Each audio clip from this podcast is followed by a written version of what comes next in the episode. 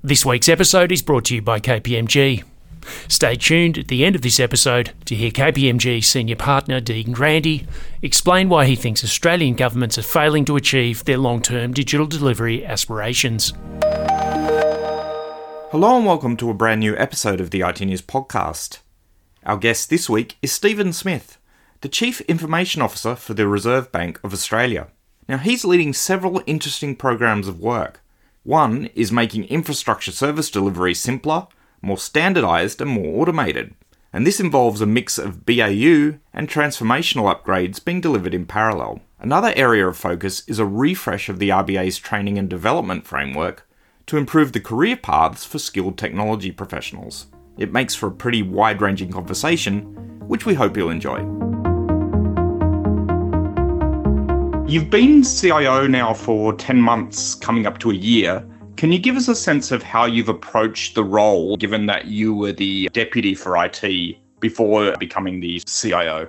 It's been interesting. It's been an element of continuity and then broadening out the scope of what I'm looking at in my role. As deputy, I was looking after infrastructure and operations and had spent the best part of a year, as well as responding to COVID, working through putting together a comprehensive strategy for infrastructure and operations.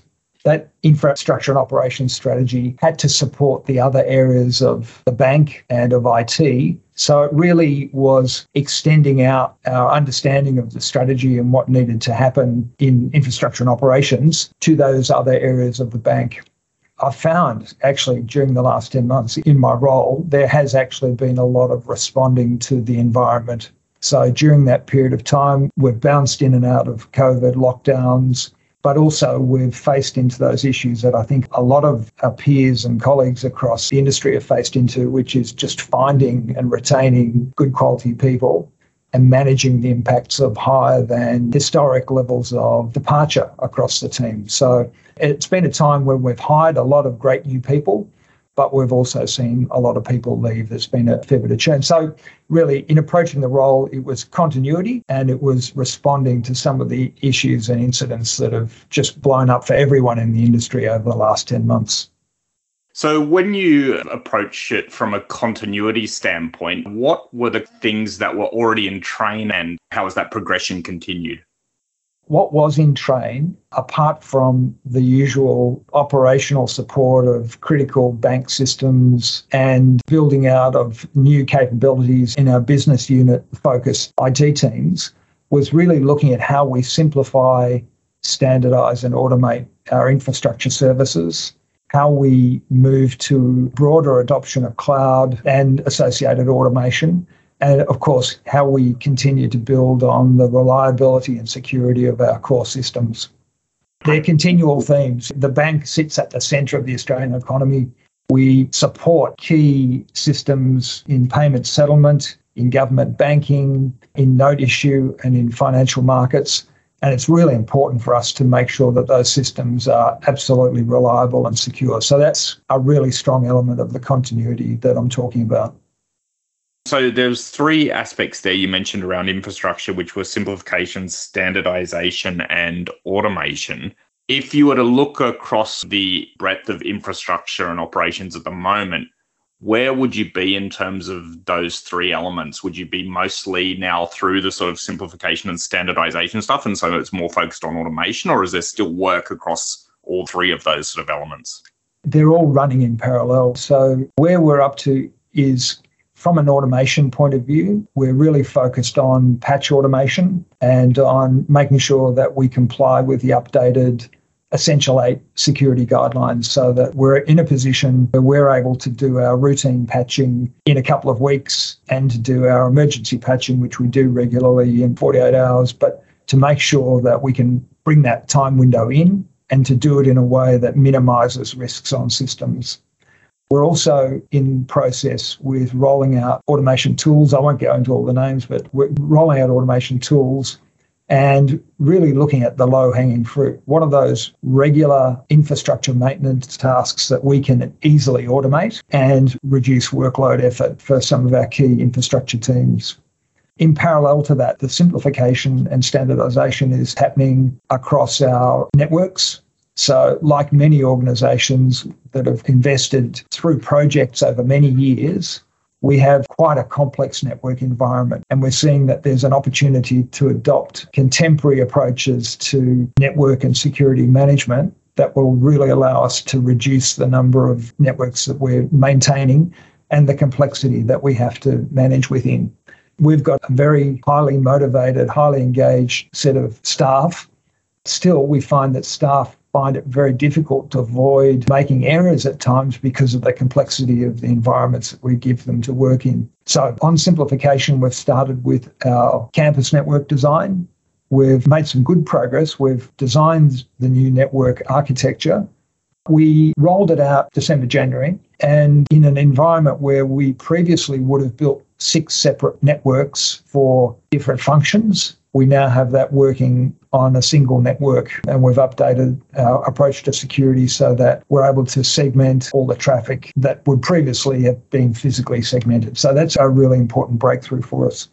We're starting work now on moving on to our wide area network design, and that will encompass all our offshore offices as well. And then we're moving on to our core network design, which is probably the most complex and also the one where we're probably going to get the most benefit in terms of security and stability. So there's a huge amount of effort going there in terms of the network side of things. You talked briefly about segmentation and you also talked about WAN as well as a second piece of work. So are you moving more towards the software defined WAN and software defined networking in general? Correct, that is right. We see that there are great opportunities not only to reduce the complexity of our networks or it changes the nature of that complexity, but it gives us, we have less investment in infrastructure, we have less investment in licensing, we have fewer things to patch, but also it opens up some significant improvements in observability and in security management. So, from that point of view, very important. Being software defined, also, it supports our drive towards adoption of DevOps. So, it's important from that point of view.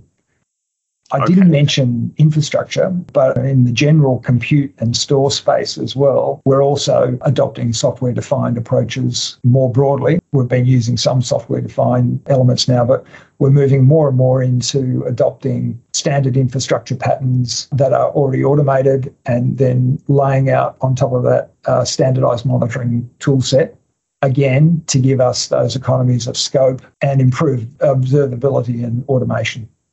And so when you talk about it on an infrastructure side, you're talking about it more as infrastructure as code and the automation of the actual provisioning of compute and storage capacity, for example. Correct, yeah.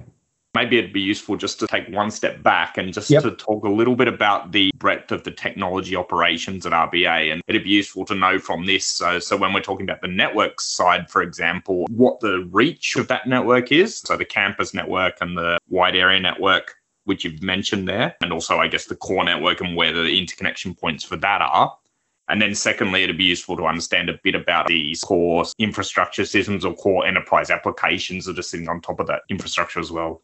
Yeah, sure. So, look, we're unusual in that a very large proportion of our workforce is actually working out of our head office building. So, we're in an iconic modernist office block from the late 50s, early 60s at the top of Martin Place. I think probably 80% of our staff work out of that building.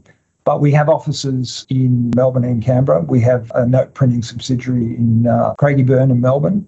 And we have offshore offices undertaking trading work in London and in New York, and representative offices in Beijing as well. So we have a small number of staff who are located offshore, but they have significant operational responsibilities as well. In terms of IT and what it's like and how it's organised, it's interesting. One of our former deputy governors used to joke that the Reserve Bank was actually an IT shop with some policy functions tacked on the side. In a sense, he was making a joke about IT, but he was underlining the importance of IT, I think, to the overall operation of the bank and to supporting the critical functions that we perform. We've got about 550 people in IT.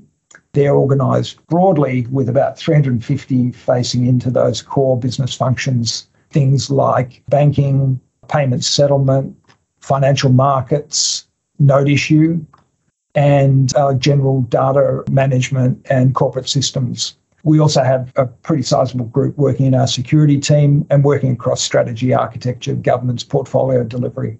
In addition, we've got about 200 who are working in the infrastructure and operations team supporting those other parts of IT and other parts of the bank.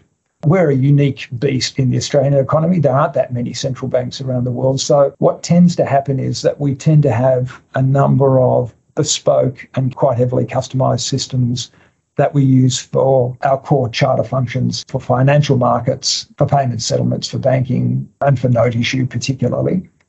For the other areas of the bank, we tend to use off the shelf systems and we try to avoid customizing those as much as possible. So they're going to be things like PeopleSoft, MuleSoft, TM1, Microsoft 365, and we're in the process of adopting ServiceNow, Workday, Saviynt. So you see there's a mixture of specialized systems and more generic systems. I was going to say also that in terms of the number of staff that we have considering the importance of the work that we're doing, we're actually quite lean. When you think of the Reserve Bank and the fact that it runs the payment settlement system for the nation, that it runs the domestic market operations and liquidity operations for the banks, that it looks after note printing and note issue.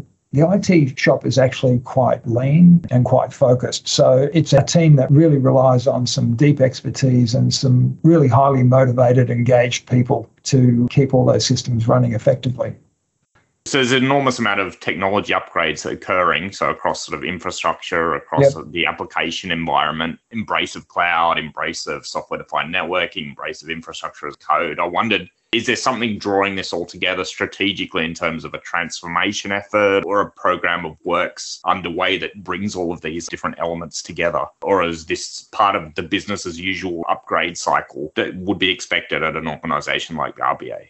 It's probably a little bit of both. I think in talking about infrastructure simplification and automation, that really is transformational. And the driver underpinning that is stability and security.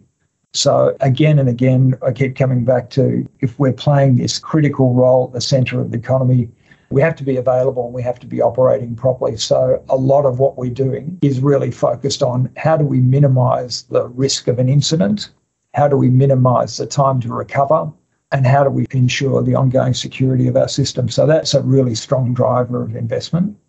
I think the other strong driver of investment at the moment is this realization, and we're not at all unique in this realization, that the ways people work are changing and that's informing a lot of the investment and design decisions that are going into the refurbishment of our 65 Martin Place office. So, a big project underway to refurbish the building, but also to adapt it to new ways of working and to ensure that we're giving our people the right tools and information to operate really effectively as a central bank. That's an important component. I think the adoption of cloud, a big driver there also is getting access to cloud native resilience and redundancy that adds to our stability and security. But also, it's this drive for value for money and effectiveness. So, we want to adopt platforms and cloud solutions where they allow us to deliver much better functionality faster cheaper and with lower risk. And so that's driving a lot of the investment in things like ServiceNow, Workday, Microsoft 365, and the like. Let's touch on the skills side of things. And I know you've touched on that previously in the conversation, but it'd be useful to understand a little bit more about how you're doing all of this with the size of the team you have, but also how you're reskilling or upskilling some of the existing personnel to deal more with things in code and deal more with things in a more software defined manner? It's a challenging area. I think everybody in the industry has probably seen the premium that is attracted by code savvy infrastructure experts we've come to the conclusion that we need to build those skills in house. And so, what we're doing at the moment is we're putting a lot of focus into this, but working with an external partner to refresh our training and development framework. And that framework gives our staff the ability to plan out their career. Undertake a diagnostic of the knowledge areas that they need to build skills and experience in, and also for them to flag to us those areas where they would like to have secondments and rotations to really embed and cement some of those skills. So we've identified that there's around about 23 job families, and each of those job families has about four or five jobs in it. And each of those jobs has three to four career stages. And we're going through the process of identifying for each one of those job families and jobs what's the training and accreditation that our people will need at each career stage. And we're curating it and making it available. But also, we're approaching it using a 70 20 10 model with a realization that to acquire capabilities and skills, about 10% of it is formal learning, 20% is supervised on the job experience, and 70% is less closely supervised embedding experience. So, we're looking not only for the formal training, but to give our people the opportunities to apply that training in practice in a way that allows them to safely embed those skills. Mm. And how are you finding time to give to people to do this upskilling? Because obviously, with a smaller team size compared to the span of the infrastructure, there's going to be a lot of business as usual work on top of the transformation efforts that are underway as well. So, sort of skills has to fit in there somewhere. Yeah, and that is a real focus for us at the moment. I don't think we've cracked it fully. Some of the ways that we're doing it is by changing the way that we organise and manage our work. We've found that in certain BAU teams, by adopting agile approaches, we're able to get through much more work much more effectively. And that's been part of the strategy. Part of the strategy is being 10%, the training doesn't take up too much time. So it's really the key here is to give people an opportunity to rotate into a role where they can solidify, cement the training into practical skills. So that's really through an active process of trying to find rotations for people in areas where they want to acquire skills. The other thing is just to purposely carve out time from people's calendars to allow them to undertake that training and to embed those skills. It's a work in progress. I don't think we've cracked it yet, and we're going to keep working on it. But you're right, it's a real issue to find time in busy schedules for people to take on training Having said that, our people are finding the time. We've put around about 250 people through agile training and through JIRA training in the first few months of this year. So people are finding the time and we're able to manage around it. But you're right, it's an ongoing focus. It's a tension that has to be managed. Just flipping back to more of the technology and the architecture side of things, one of the things I'm interested in is that you mentioned before that, for example, you're moving from customized applications to more off the shelf cloud based solutions. You also mentioned that you're doing a lot more work around moving to a more software defined infrastructure. I guess the other side of that is that when we think about central banks or banks in general, a lot of these organizations have infrastructure or a lot of customized applications that have no cloud based equivalent or have no easy path to software defined.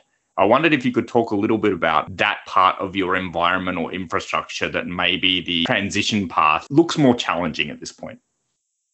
So you're right. I think a couple of points I'd make there. One of them is that, yes, not all of our customized applications are going to easily make a transition into containers or the cloud.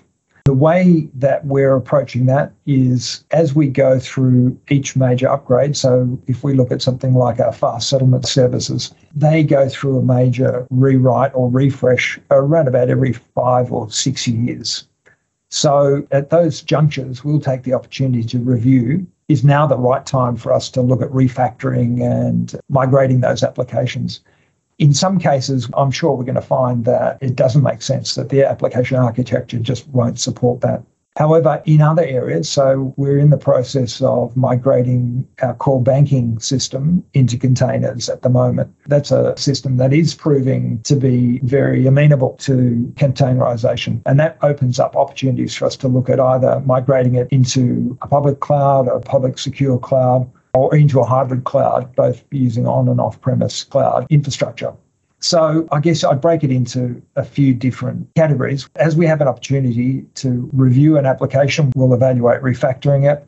We see some applications are easy to refactor and to containerize, and some we are not looking to refactor or re-containerize, but we'll either look to migrate off it onto an off-the-shelf platform where we can. So we had a reasonably highly configured service management solution We're in the process of migrating off that onto ServiceNow, for example. So we're looking for IaaS, SaaS, and PaaS solutions to really take over the capability that in the past we've tended to somewhat more customize understand. So there's not necessarily a burning platform in this sense in all of those areas. Uh, it's more that on a cyclical review basis, yep. you'll have an opportunity to revisit these things down the track. And if it seems like there's an easier transition path or a more acceptable transition path, or even an appetite to conduct more serious work on some of those areas, then you can revisit that at a later point in time. Look, that's right. And again, the driver for all of this, the key driver is can we manage this application with lower risk? So it's really around security and stability, or do it more effectively? So can we manage the application with fewer resources? To a lesser extent, but also important is can we support better scalability and can we support more flexibility? So the ability to roll out new functionality more quickly. We've had a good example with BK NextGen with the banking platform migration. So we had an experience during the COVID pandemic where we had to basically lift the daily transaction throughput on that application by about 700% as we went through processing the COVID payments. And that gave us a lot of learnings about limitations and opportunities that we could exploit in moving to the cloud to rapidly scale an application like that. It also means that during the quieter times, we're not having to maintain such a big infrastructure fleet to support that kind of application. We also used, the bank has an innovation lab, and we used the innovation lab to actually pilot and trial containerization of aspects of that application. So that gave us a lot of insight too, that helped us understand the costs, risks, and benefits of that kind of transition. One of the things that was recently reported was that you'd started consuming Azure services in the Australian government region. I know you've sort of touched on cloud adoption in this conversation, but it'd be useful to understand a little bit about the Reserve Bank's cloud strategy and particularly your approach and how you're deciding where to host different workloads. So we're cloud agnostic, I think is the best way to put it. So we have actually workload running in AWS as well as in Azure. The factors that drive our decision is really the security and availability of the facility that we're examining. So, like I guess most major financial organizations, we've got a pretty rigorous process for evaluating cloud controls and cloud security. And any cloud that we use would need to be able to comply with those controls. They're controls that get applied obviously before we shift a workload into a cloud and regularly throughout the life of that service. So, in looking at where we're going with cloud adoption and what our cloud strategy is, I'd say, as kind of outlined earlier, we would look to adopt cloud services where we can improve availability and security, where we can improve cost effectiveness, and where it can give us advantages around scalability. That means that we're quite happy to look at the government region in central. We'll also look from an Azure point of view at east and south, where there is a demonstration that they've got a secure rating and we could run our workload safely there. So we take a very pragmatic and a very fact based approach to how we select our clouds. In terms of SaaS services, it's really the same approach. We're looking at security, availability, functionality, and also to an extent, although less so with SaaS services, how we avoid lock in. How do we ensure that we've got flexibility and we retain some commercial optionality as we adopt cloud? The innovation lab that you just mentioned previously, does that sit under the remit of technology or is that kind of a side or separate function? And what kind of things would it typically work on? So, for example, would this take the role of, say, like the chief technology office does in some organizations, which is really focusing on just the emerging stuff and the experimentation with the hope of producing sort of a proof of concept that can be taken back and scaled within other parts of the organization? Or does it have a different function? It has a different function. So, although it has done work like that, so for example, I spoke earlier about the experiment that we ran around containerization and around defining the architecture that we could use for our banking system. It's really focused on lifting the innovation capabilities of the entire organization, lifting the skills and the understanding of how to use innovation techniques across a broad range of business problems So the kinds of things that we're engaged with through the Innovation Lab have included things like cryptocurrency, but we've also looked at things like policy related issues around cash distribution and management. We've looked at how best to set up business processes around data onboarding and management of data in economics areas. So, although it's part of IT, its remit is much more on building the innovation capabilities of the entire bank. This year, we've launched through the Innovation Lab what we're calling the Innovation Academy. And that's currently two modules, but that will rapidly grow out to a full set of training modules that really help people understand what innovation is, what different innovation techniques can be applied to different problem spaces. It gives people opportunities to understand how they can apply those innovation techniques in their daily work.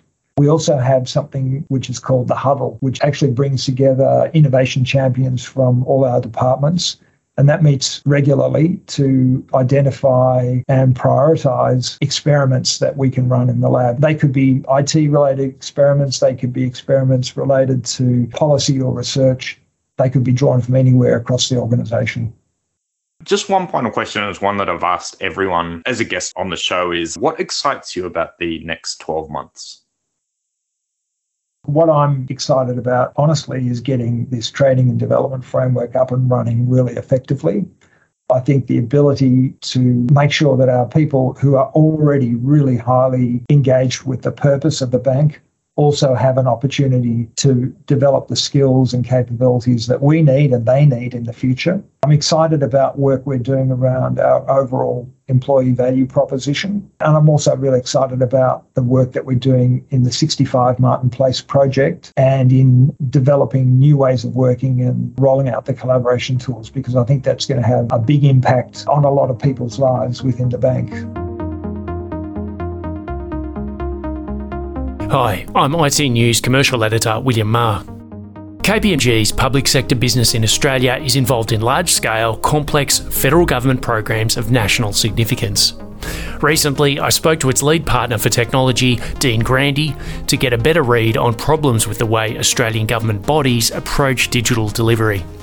Dean, Australian government departments have achieved a lot with digital technology in the last couple of years, but you say they're failing to achieve their long term technology aspirations. Yeah, that's, that's correct, Will. And there, there's no doubt that a real strength of government is, is responding to a crisis. And as has been widely reported, advancements in digital delivery have, have very much been accelerated during the pandemic and, and mostly out of necessity.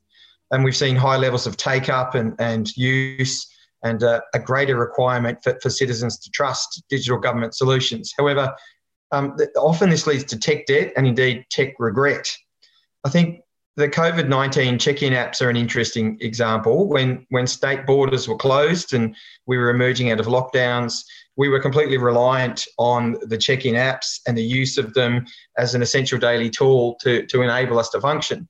Um, interestingly, though, once border restrictions were eased, it, it immediately became apparent that for me, I live in Canberra. I went to Sydney, um, just across the border into New South Wales. They had a different app with different requirements. And when Queensland finally opened again, their check-in app when I got up there was different, and the requirements to to um, access services were different yet again. So this this sort of lack of consistency and cohesiveness around the design only became apparent when we were able to be mobile again. One of the key themes will emerging from recent discussions I had in the US with a number of leading technology and digital vendors was around designing and delivering very rich end to end digital experiences. Returning to Australia, I was required to download and use the Digital Passenger Declaration application as developed by Home Affairs. And that user experience was particularly poor. There were multiple functionality and usability issues, and it didn't link to other existing government digital assets, such as the International Vaccination Certificate, which I just mentioned, which was a really useful asset. So it wasn't surprising to learn this week that the digital passenger declaration has been shelved by the government, despite significant investment, I'm sure a huge effort and a commitment by many to progress this initiative. But its failure, however, is, is another setback to Australia's stated aspiration of being a sustainably leading global digital nation and government by 2025. What are some of the underlying problems you see? Part, part of the problem is still siloed thinking, siloed design, and siloed delivery. Can I give an example of WPIT, the Welfare Payments Infrastructure Transformation Program at Services Australia? Um, just recently concluded. That was a seven year transformation program. I was there, Will, on day one, alongside many other strategic advisors and really smart people from within the, the Commonwealth government space. And there is no doubt that WPIT has delivered benefits and, and many lessons have been learned. However, as you can imagine, over seven years, technology and expectation had shifted considerably. And WPIT only addresses issues of welfare, of welfare payments. W- wouldn't it be great if WPIT could be leveraged to address issues more broadly across that agency in relation to health and Medicare payments or child support or even broader government challenges, but it was never designed to be optimized, to be reused to cover other issues, challenges, opportunities in terms of government delivery. And in the absence of this sort of North Star vision that drives focus and directional intensity, we'll continue to see investment in silos, duplication, um, and a reduction of the opportunity to really embrace the, the digital government promise. So, what steps can government IT leaders take to address this? The piece that's missing and the glue that connects reform to transformation is modernisation. And there are some key components in this modernisation space, some of which we've already touched on around reducing the reliance on, on legacy systems and, and really embracing the cloud as an opportunity to generate greater efficiencies, about designing for a future and having this collaborative, trusted design principles that lead to a clearly defined North Star to guide direction, embedding cyber and security considerations into every activity, investing in people and capability. We, we know there is a talent famine. How do we use the industry? How do we use the resources within government and upskill them and share capability and, and transfer knowledge and draw down on lessons learned to avoid continually making similar mistakes. Delivering on that digital government promise, 2025 is just around the corner. How are we going to sustain and improve and continue to drive digital government outcomes? And then addressing that data challenge about how to unlock it. And across those key components that there is a requirement for, for all leaders, for all participants in, in government and that engage with government to really understand that broader ecosystem, how these things interconnect. And in order to do that, these concepts really need to be demystified and clarified and simplified. If you could give one message to people in senior decision making roles in government agencies, what would it be? Continue to be curious. There, there are really interesting initiatives and activities and investments happening in, you, you know, the, the agencies and departments that they operate in, but also those that um, alongside them are in the adjacencies and at other levels of government, whether it be state or local government or federal. And that curiosity needs to lead to trust and, and transparency around how we come together to, to drive common outcomes and, and solutions that can be repurposed and are designed and have an intent around interoperability and reuse across government so that we can build on rather than start again each time or duplicate effort. That was Dean Grandy from KPMG talking about Australian Government's Digital Modernisation Challenge. To learn how KPMG works with government to future proof technology investments, visit home.kpmg.au.